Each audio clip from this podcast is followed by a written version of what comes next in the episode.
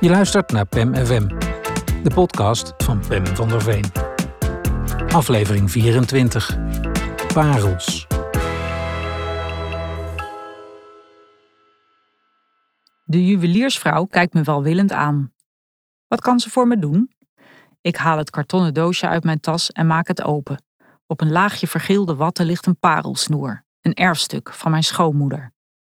Na haar overlijden had mijn schoonzus het op vrij officiële wijze aan mij overhandigd. Alsjeblieft, voor jou, mama's parels, het kostbaarste sieraad dat ze bezat. Ze droeg het op haar trouwen.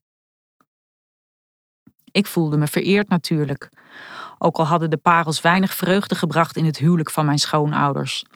Hun verbintenis was er een geweest van ergernis, minachting, ruzies en kille stiltes. Toch was ik blij met de ketting en was ik er zuinig op. Daarom ben ik nu ook bij de juwelier.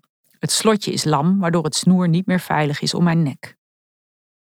Ik geef het aan de juwelierster.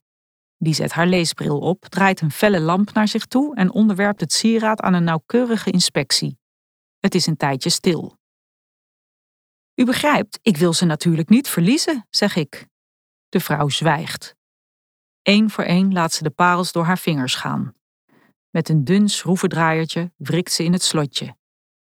Tja, zegt ze dan, u kunt het slotje laten vervangen, maar dan kunt u net zo goed meteen een nieuw parelsnoer kopen, want het zijn natuurlijk geen echte. Onthutst kijk ik haar aan. Geen echte? Mijn gekoesterde parels? De juwelierster ziet mijn reactie en zucht een beetje vermoeid. Kijk, zegt ze, en krast met haar nagel over een parel. Voor mijn ogen bladdert de parelmoeren lager af tot er alleen nog een plastic kraal te zien is. Geen misverstand mogelijk. Mijn pronkstuk, vette nepperts, met al net zo weinig glans als het huwelijk van mijn schoonouders.